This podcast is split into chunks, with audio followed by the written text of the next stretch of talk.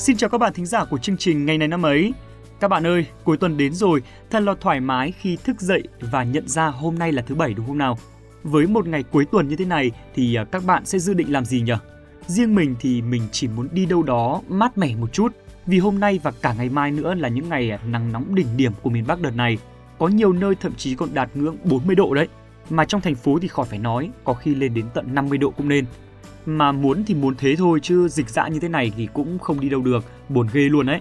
Không biết các bạn có ý tưởng gì đó để chúng mình có một ngày cuối tuần vừa vui, vừa không bị nóng, lại còn vừa thú vị không nhỉ? Nếu có thì hãy chia sẻ cho chúng mình với nhé. Chứ không thì hai ngày cuối tuần trôi qua mà không làm được gì thì tiếc lắm. Mà với những bạn chưa biết làm gì như mình thì có thể à, tranh thủ nghe những thông tin bổ ích mà chúng mình sắp đem đến đây nhé. Còn bây giờ thì chúng ta hãy cùng đến với phần tiếp theo của chương trình ngày hôm nay thôi.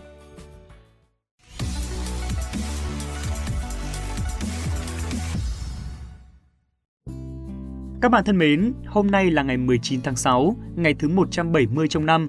Thay mặt cho ban biên tập chương trình, xin được chúc cho các bạn có sinh nhật trong ngày hôm nay sẽ luôn tràn ngập tiếng cười và hãy lan tỏa năng lượng ấy tới mọi người xung quanh mà mình biết nha. Nụ cười sẽ giống như ngọn gió mát lành có thể xua tan đi đôi phần nắng nóng đấy. Mà nhanh thật các bạn ạ, vậy là nửa năm lại chuẩn bị trôi qua rồi. Không biết là trong quãng thời gian vừa qua các bạn có làm được điều gì ý nghĩa không nhỉ? Giờ đây thì mình cũng chỉ mong là dịch dã qua đi để cho mọi người còn có cơ hội để mà thực hiện ước mơ của mình thôi.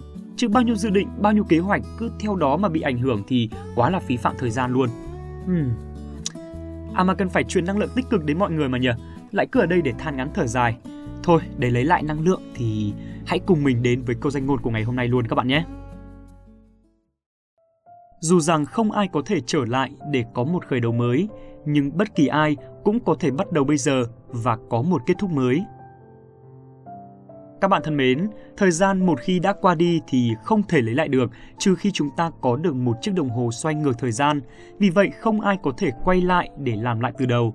Thế nhưng tương lai vẫn còn ở phía trước và không ai ngăn cấm chúng ta bắt đầu làm lại. Đừng mãi chỉ sống trong quá khứ, hãy nhìn về tương lai và cho bản thân mình một cơ hội để bắt đầu và xây dựng lại một kết thúc mới. Suy nghĩ tích cực sẽ giúp cuộc sống trở nên thoải mái, lạc quan và yêu đời hơn. Đừng mãi làm tổn thương bản thân mình, đừng mãi chỉ nhìn vào những thất bại mà mình đã vấp phải mà từ chối đi những cơ hội mới để làm lại từ đầu. Tương lai còn dài ở phía trước và những gì chúng ta trải qua chưa nói lên được hết chúng ta là ai. Vì vậy, hãy luôn luôn nhìn về phía tương lai để tiếp tục cố gắng. Hãy xem những gì đã trải qua là những bài học quý báu mà cuộc sống dành cho ta để ta có thể mạnh mẽ hơn. Cuộc sống, tương lai và sự thành công nằm trong chính đôi tay của chúng ta. Xây dựng hay đập phá nó là quyết định của mỗi người. Dù sao thì ta luôn có thể bắt đầu từ bây giờ và một kết thúc mới chắc chắn đang đợi ta phía trước. Hãy can đảm lên và đừng ngại bắt đầu các bạn nhé.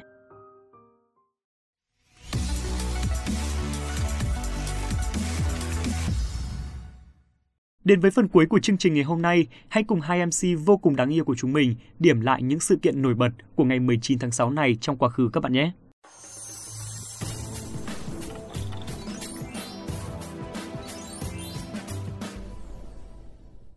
Chào tất cả các bạn thính giả thân yêu. Chào mừng các bạn đã đến với chuyên mục ngày này năm ấy. À, hello các bạn thính giả, cô Đào đã trở lại cùng với các bạn đây. À, này Thảo Nguyên này, ngày hôm nay thì uh, của Nguyên thấy thế nào?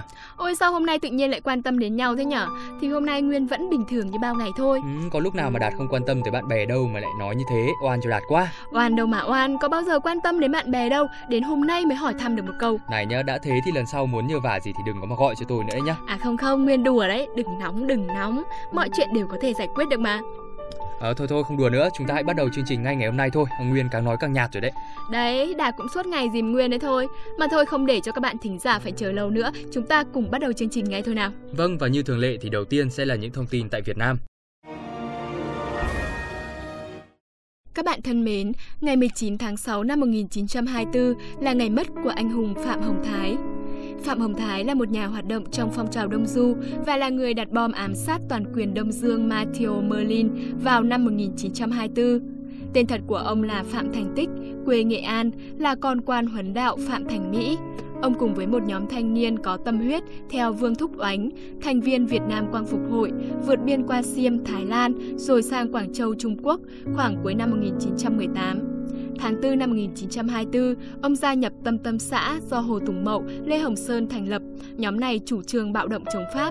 Ngày 19 tháng 6 năm 1924, sau khi viết bảng cáo trạng tố cáo tội ác của thực dân Pháp đến nhân dân toàn thế giới, ông giả dạng ký giả vào khách sạn Victoria tại tô giới xa diện ở Quảng Châu để ám sát toàn quyền Đông Dương Martian Henry Merlin. Merlin lúc bấy giờ đang trên chuyến công du sang Nhật để điều đình việc trục xuất các nhà cách mạng của Việt Nam. Trên đường từ Nhật về Đông Dương, Merlin dừng lại thăm khu tô giới của Pháp ở Quảng Châu và dự định tiệc đêm 18 tháng 6 năm 1924. Tổ chức Tâm Tâm xã muốn giết viên thực dân này để gây thanh thế. Vì ông được sự hỗ trợ của Lê Hồng Sơn nên Phạm Hồng Thái đã nhận nhiệm vụ thực hiện sứ mạng này. Trong bữa tiệc, ông đã quăng một quả lựu đạn được ngụy trang trong một chiếc máy ảnh vào giữa bàn tiệc. Tuy nhiên, vụ mưu sát không thành, Merlin chỉ bị thương nhẹ và thoát chết. Phạm Hồng Thái thoát được khỏi khách sạn nhưng bị truy nã nên phải gieo mình xuống dòng Châu Giang tự tử khi chỉ mới 28 tuổi. Sự kiện này được nêu tên gọi tiếng bom xa diện đã làm chấn động thời sự trong vùng. Mời các bạn cùng lắng nghe thông tin tiếp theo. Ngày 19 tháng 6 năm 1969 là ngày sinh của danh ca nhạc nhẹ Việt Nam Thanh Lam. Thanh Lam sở hữu một giọng nữ trung đầy nội lực, kỹ thuật thanh nhạc tốt. Với đa dạng trong phong cách âm nhạc, cô là một trong bốn diva của Việt Nam cùng với Mỹ Linh, Hồng Nhung và Trần Thu Hà. Thanh Lam là một người mở đường, định hướng cho nền nhạc nhẹ Việt Nam từ đầu thập niên 90. Cô có ảnh hưởng đến những thế hệ ca sĩ thành danh sau này như Mỹ Linh, Đàm Vĩnh Hưng, Trần Thu Hà, Tùng Dương, Hoàng Quyên. Thanh Lam cũng là ca sĩ tự do đầu tiên được nhà nước phong danh hiệu nghệ sĩ ưu tú. Thanh Lam sinh ra trong một gia đình nghệ thuật. Cô là con gái của nhạc sĩ Thuận Yến và nghệ sĩ nhạc dân tộc Thanh Hương.